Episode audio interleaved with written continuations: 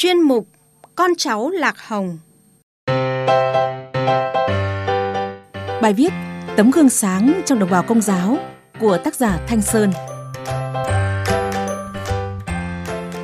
Đến thôn An Lạc, xã Hán Đà, huyện Yên Bình, tỉnh Yên Bái, chúng tôi có dịp gặp ông Nguyễn Minh Tiến, bí thư tri bộ kiêm trưởng thôn An Lạc, một điển hình tiên tiến trong phong trào học tập và làm theo tư tưởng đạo đức phong cách Hồ Chí Minh. Không chỉ là cầu nối quan trọng giữa cấp ủy đảng, chính quyền và đồng bào có đạo, ông Tiến còn là tấm gương làm kinh tế giỏi, tích cực trong công tác xóa đói giảm nghèo, góp phần đẩy mạnh phát triển kinh tế xã hội, xây dựng nông thôn mới tại địa phương.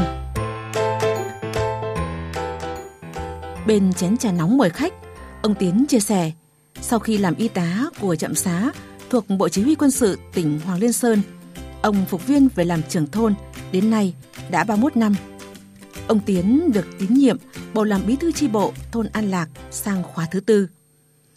Thôn An Lạc có hơn 98% dân số theo công giáo, công việc của bí thư tri bộ kiêm làm trưởng thôn tuy có vất vả bận rộn nhưng thấy mình được cấp trên và đảng viên trong tri bộ, người dân trong thôn tín nhiệm, tôi càng cố gắng làm tốt hơn để đáp lại sự tin tưởng của các đảng viên, bà con giáo dân và nhân dân trong thôn, ông Tiến chia sẻ. Những năm gần đây, ông Tiến cùng các đảng viên trong tri bộ đã vận động nhiều nguồn lực để bê tông hóa được 85% đường trực thôn, 90% đường ngõ xóm, huy động ủng hộ hơn 15 triệu đồng để kéo 5,7 km đường điện thắp sáng đường làng ngõ xóm, trồng được 2 km đường hoa và hoàn thành những tuyến đường xanh sạch đẹp trong thôn, góp phần đẩy lùi tệ nạn xã hội.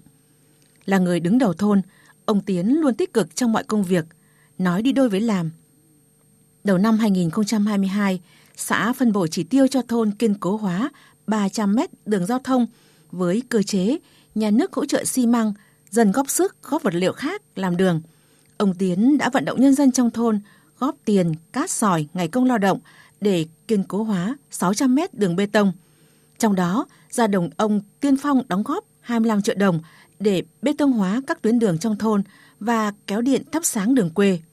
Không chỉ nhiệt tình trong công tác xã hội, ông Tiến và gia đình còn tích cực phát triển kinh tế, đầu tư mở xưởng chế biến gỗ rừng trồng, giải quyết việc làm thường xuyên cho 18 lao động tại địa phương mang lại thu nhập từ 5 đến 7 triệu đồng một người một tháng.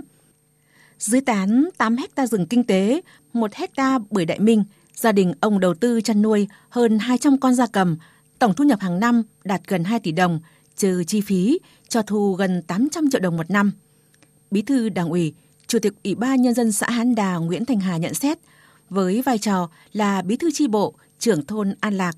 ông Nguyễn Minh Tiến đã cùng với chi ủy chi bộ, lãnh đạo thôn tuyên truyền vận động nhân dân, đồng bào giáo dân chấp hành tốt mọi chủ trương chính sách của Đảng, pháp luật của nhà nước, góp phần xây dựng xã Hán Đà đạt chuẩn nông thôn mới nâng cao năm 2021. Gia đình ông luôn đi đầu trong phát triển kinh tế, xóa đói giảm nghèo, tích cực tham gia thực hiện nhiệm vụ chính trị của thôn của xã, sống tốt đời đẹp đạo. Nhiều năm liên tục, ông Tiến đạt danh hiệu đảng viên hoàn thành xuất sắc nhiệm vụ, được tặng bằng khen của Trung ương Hội Cựu chiến binh Việt Nam năm 2021.